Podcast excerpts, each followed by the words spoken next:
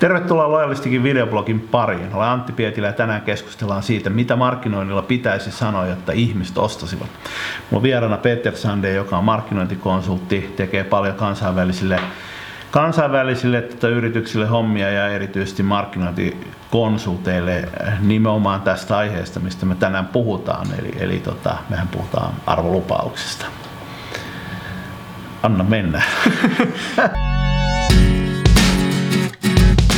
perusajatus tässä on se, että, että siis äh, vaikka käyttäisi kaikkia markkinointitaktiikoita täydellisesti ja olisi paras mahdollinen myyntipolku ja kaikki olisi tosi tosi hyvin, niin kukaan ei ikinä tule ostaa tuotetta ja sanomaan, että, että sun, sun Facebook-mainokset on niin hyvin optimoitu, että sen takia mä halusin ostaa tämän tai sun myyntipolku on niin hienoa segmentointia tai jotain. Siis että niillä asioilla, vaikka ne tekisi kuin hyvin, niin ei vaikuteta ihmisten ostopäätökseen. Mm. Niillä vaikutetaan lähinnä, ne on niin kuin tapoja saada sanoa jotain, ne on tapoja saada ihmiset uskomaan tai ymmärtämään tai näkee jotain. Ja se, mitä se mitä niillä saadaan näkemään, se riippuu siitä, mitä sillä sanotaan. Toki mm. osa siitä on visuaalista, osa siitä on äh, jotain muuta kuin sanoja, mutta siis se, on, se sanoma tai se viesti, mikä sieltä tulee läpi, niin se saa ihmiset ostamaan tai ei ostamaan. Mm. Eli taktiikoit voi käyttää aika kehnosti, jos niillä vaan sanoo oikeat asiat ja saada vielä todella hyviä tuloksia. Joo, siis Et, se nimenomaan se niinku kokonaisviestin muotoilu, jossa tietenkin se arvolupaus on se tärkeä duuni siinä, mm. mutta se miten se esitetään on sitten niinku toinen, toinen kerros taas. Ja.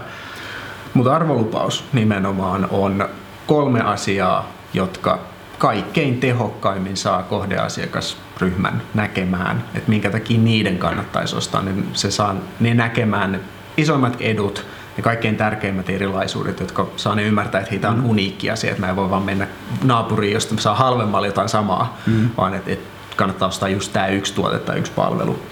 Ähm, Mutta joo, se on kolme ajatusta, ajatuskokonaisuutta, jotka on ne, ne kaikkein tehokkaimmat. Niin nyt puhutaan niistä kolmesta ajatuksesta, kun mulla on sun kanssa tehty meidän arvolupausta, niin, niin kolme asiaa on siis tavallaan kolme ideaa, jotka asiakkaalle pitäisi syntyä päähän. Tänään me käydään läpi viisi elementtiä, joista tämä arvolupaus rakentuu, mutta ei sotketa, näitä, kas, ei sotketa näitä keskenään. Niin, eli, eli lopputuloksessa on kolme kolme verraten kompleksiakin viestiä.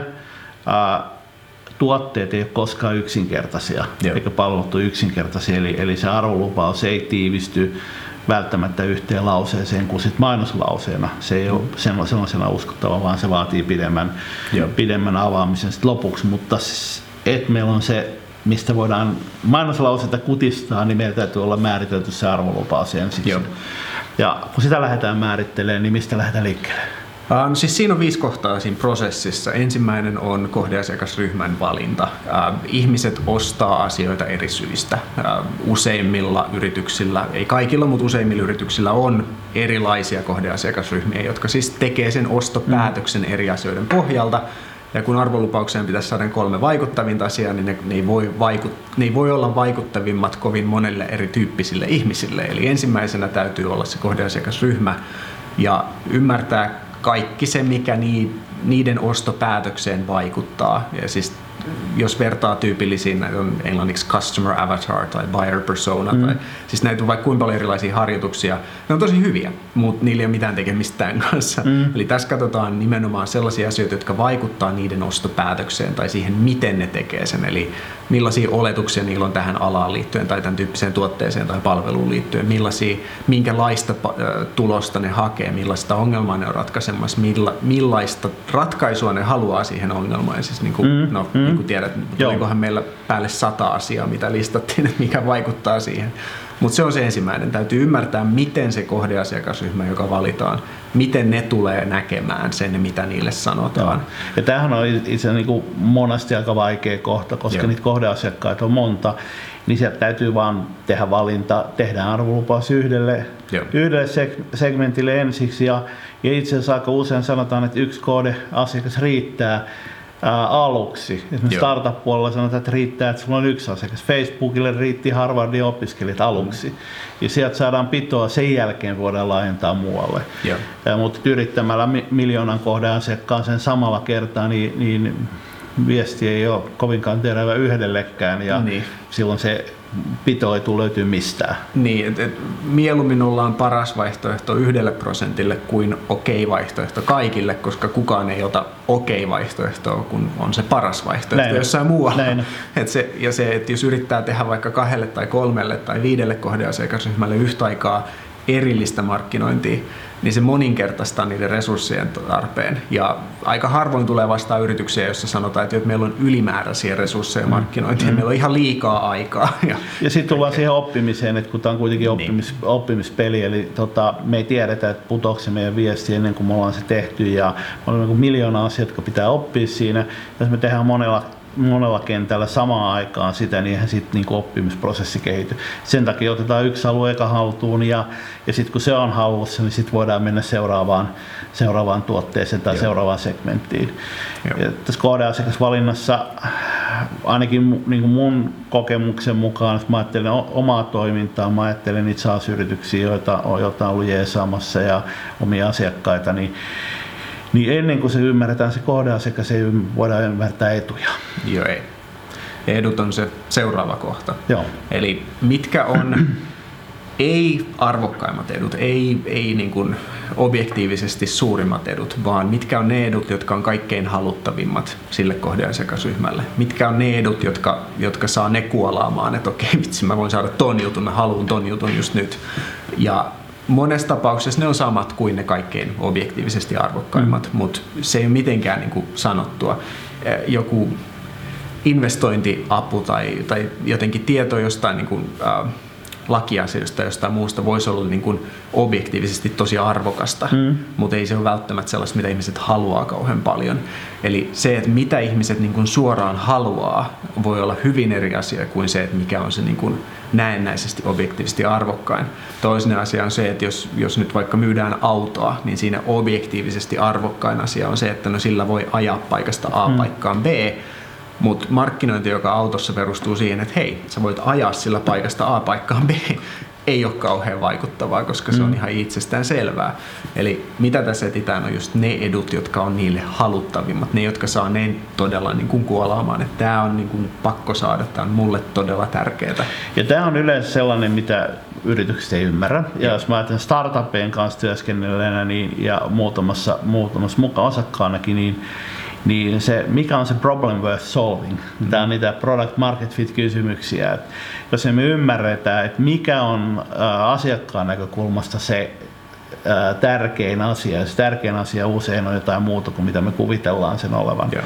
niin, niin tota, ei silloin tule pitoakaan. Joo, ja kun sekin on vielä eri asia, että mikä on tärkein asiakkaalle ja mikä on niin, haluttavin no, asiakkaalle. Että se, siis se, on, niinku, se on todella sillä, että siinä joutuu niinku kyllä jumppaa sitä, että mikä on mitkä on ne edut, ne muutamat, hyvin vähät, harvat edut, jotka oikeasti, niillä on paljon enemmän vaikutusta kuin muilla. Ja kun ne ei todellakaan ole yleensä ne samat kuin mitä tuotteen tai palvelun myyjä ajattelee, mm. että on ne mm. haluttavimmat tai arvokkaimmat. Sitä joutuu katsoa ihan eri näkökulmasta. No, mutta sitten seuraava, kun ollaan hahmotettu Joo. ne edut, niin, niin tullaan sitten näihin rakkaisiin vertailukohtiin. Eli, eli tota, eihän niin kuin joka osittain liittyy tähän, että ne mitkä on suurimpia etuja, niin ne ei välttämättä ole haluttavimpia, ne on tyydytettävissä muuta, muillakin tavoin, tavoin eli löytyy, löytyy kilpailijoita Joo. erilaisia. Eli ajatus on se, että pitää markkinoille pystyä saada ihmiset näkee, että sä myyt jotain uniikkia tai ainakin jotain hyvin harvinaista. Niillä on jokin syy ostaa just sun tuote eikä sitä jotain muuta. Ja usein ihmiset ajattelee, että no, meillä on vaan, me tehdään tämä juttu paremmin kuin muut, niin se ei ole vielä kauhean vakuuttavaa, että sen täytyy ihmiset saada näkee, että siinä on jotain uniikkia. Se, että on vaan parempi, niin ei ole kauhean se on tosi vaikea saada ihmiset hahmottamaan. Tuohon voisi ottaa yhden esimerkin, mikä tekee B2B-yrityksille tämän kohdan hyvinkin vaikeaksi, niin on se, että et, äh, kun B2B-myynnissä niin me tavataan yrityksiä, niin asiakas ei yleensä tapaa tietyt kategorioita kuin pari, 1-3 toimittajaa. Mm. Ja se asiakas tekee sen valinnan niin 1-3 toimittajan välillä kun markkinoinnissa meidän asiakas kohtaa luultavasti huomattavan paljon enemmän vaihtoehtoja, jolloin se uniikkisuus myynnissä on usein se, että, että kuka myyjä nyt sattui sun luokse tulemaan, ja joka oli riittävän miellyttävä, jolloin niin voisi sanoa paletti kasassa, kun taas markkinoinnin puolella niin, niin ollaan niin kuin enemmänkin missä kilpailussa, jos pitää olla niin kuin iso joukon paras, eikä, eikä, vaan, niin kuin, eikä vaan peräkylän baarin ainoa kohtuullinen. Joo. Joo, mutta siinä on tavallaan kaksi kohtaa. Se kolmas kohta on ne, että mitkä on ne vertailukohdat, ja sitten on neljäs kohta, että miten, mikä erottaa sun palvelun tai tuotteen niistä vertailukohdista. Mutta niitä vertailukohtia ei ole vaan ne selvät suorat kilpailijat. Mm. Että jos myydään periaatteessa markkinoinnin automaatiosoftaa, niin ei, ei, ainoat vertailukohdat ei ole muut vastaavat tuotteet mm. tai muut tuotteet, jotka on hyvin vastaavanlaisia, vaan siellä on niin kuin vähän eri tapaisia vastauksia tai tapoja saada vastaavia tuloksia. Ja niin kuin äärimmäisessä tapauksessa yksi vertailukohta on se, että pitäydytään siinä myyjäarmeijassa Joo. eikä ruveta automatisoimaan asioita ollenkaan. Mä, mä, mä otan esimerkki tuossa, kun jatketaan tuossa, niin, niin, niin, esimerkki on se, että jos ajatellaan markkinoinnin automaatio esimerkiksi, niin myyjä, myyntijohtajalle, niin silloin vaihtoehtona miten hän haluaa saada lisää myyntiä. Ne voi kostaa koulutusta tai, tai piiskata jenginsä enemmän tai, tai hankkia automaatio. Ja ne on kaikki ihan eri kategorian ratkaisuja. Itse asiassa se, tota, piiskata niitä enemmän, niin se on se status quo ratkaisu. Ei, te, ei tehdä mitään, tehdään samaa mitä ennenkin, mutta tehdään sitä vähän kovemmin juosten. Joo. Ja siis usein se, että pitäydytään vanhassa ratkaisussa on se kaikkein tyypillisin, mm. mihin ihmiset no se on se niin kuin neutraali vastaus, niiden ei tarvitse tehdä mitään päätöstä, ne vaan on tekemättä mitään päätöstä, niin se tarkoittaa, että ne jatkaa sillä vanhalla. Ja yleensä, jos myydään ratkaisua mihinkään merkittävää ongelmaa, niin kyllä ihmiset on yleensä löytänyt jotavan ratkaista sen mm. ongelman. Poikkeuksia on, mutta siis pääsääntöisesti ihmisillä on jo jokin ratkaisu käytössä. Se voi olla surkea ja se voi niin kuin, tuotteen myyjänä tai palvelun myyjänä tuntuu niin kuin aivan mitättömältä tai niin kuin jotenkin mahdottomalta käyttää vertailukohtana, mutta niille asiakkaille se voi olla kaikkein isoin vertailukohta, jopa tärkeämpi kuin ne suorat kilpailijat, jotka myyvät niin, siis samanlaista. Tässä on syy on se, että asiakas ei usein miten hahmota, että silloin jos on saanut se jollain lailla ratkaistua, niin, niin se ei pysty mielessään ajattelemaan sitä tilannetta sen jälkeen, kun se olisi jossain paremmassa paikassa, jos niin. ei ole luonut siihen itselle jo tarvetta. Et jos sä asut pienessä yksiössä jossakin opiskeluaikana, niin et se voi välttämättä niin kuin, että se nyt muuttaa sinne takaisin, mutta, mutta et siinä vaiheessa et sä pysty välttämättä hahmottaa, että mitä varten sun pitäisi maksaa viisi kertaa enemmän omakotitalosta. Niin. Mutta jossain vaiheessa niin sä et voi myöskään nähdä sitä tehty toisen suuntaan. Joo. Mutta mennään eteenpäin. Mitä sitten sit tulee kaksi Viimeinen, kohtaa käymättä? Niin, no siis neljäs kohta on se, että kun ymmärretään ne vertailukohdat, niin sitten nähdään tai etsitään ne kaikkein merkityksellisimmät ää, eroavaisuudet verrattuna niihin selkeimpiin vertailukohtiin, mm. jotta pystytään sitten sanoa ihmisille, että hei, tämä asia ja sitten niiden mielikuva on, että okei, mä en voi enää katsoakaan mitään muuta vaihtoehtoa, vaan teidän tuote tai palvelu on selvästi se, niin kuin minkä mä tarviin, koska mä en tota yhtä merkityksellistä asiaa voi saada mistään muualta. Mm. Tai ainakin se tulee olla tosi vaikea löytää mistään muualta. Ähm, Mutta se on, se on niin kuin yhteydessä siihen vertailukohtiin. Ähm, Mutta se viides kohta on sitten sen viestin kokoaminen. Käytännössä tarkoittaa, että, että otetaan ne kaikkein haluttavimmat edut ja kaikkein merkityksellisimmät eroavaisuudet ja laitetaan ne yhteen niin, että saadaan ne kolme ajatuskokonaisuutta, mm. jotka sisältää, siis jokainen niistä pitäisi olla niin hyvä, että jos sen saa sanottua jollekin kohdeasiakkaalle, niin ne heti haluaa sen tuotteen tai palvelun, mitä myydään. Toki ne haluaa tietää lisää siitä, ja ne ole silleen, että no kiva juttu, mihin mä allekirjoitan, kuulematta hintaa tai muuta, kyllä siinä on paljon mm. lisää. Mutta jokainen niistä pitää olla sellainen, että se saa ihmiset todellakin haluamaan sitä tuotetta, tai että ymmärtämään, että ne voi saada jotain, mikä on niille todella haluttavaa, ja että se on jotain, mitä ne tuskin voi saada muualta. Mm. Tai siis niiden kokemus ainakin on se, että tämä, tämä tuskin saa muualta. Ähm, Sitten kun tiedetään sen, niin markkinointi on suht helppoa. Siis totta kai siinä joutuu harjoitella sitä, mutta perusajatus on sitten aina se, että saadaan jokin tai kaikki niistä ajatuksista ihmiset ymmärtämään. Mm. Koska jos ne ymmärtää sen, niin sitten ne haluaa saada lisätietoa ja ne ymmärtää, että ne ei voi saada sitä muualta. Niin tämähän on tavallaan myöskin positiointikysymys. Siis kilpailijat kun kertoo tarinansa jostakin kulmasta, ne ei voi kertoa sitä kaikista kulmista. Ja silloin pitää löytää se tari, tapa kertoa se meidän tarina sellaista kulmasta, että se on A uniikki ja, ja B koskee riittävän kovasti hermoa. Mutta hei, siinä oli kaikki tällä kertaa. Käy tilaamassa kanava. Ää, episodeja tulee lisää tästä aiheesta Peterin kanssa. Ja tota, lisälinkkejä löydät videon, kuva, äh, videon alta ja blogista. Sieltä löytyy itse asiassa yksi linkki, jos haluaa kokeilla semmoisen nopean testin niin kuin omista ajatuksista, Joo. että mikä, miten hyvin ne tavallaan toimisi markkinoinnin mm. ydinviestinä tai arvolupauksena. Et, no joo, mutta se on, linkki löytyy joo, sieltä. linkki löytyy alta, niin käykää katsoa sieltä. Mutta kiitos kun katsoit ja tilaa, niin seuraavassa episodissa jatketaan. Kiitos.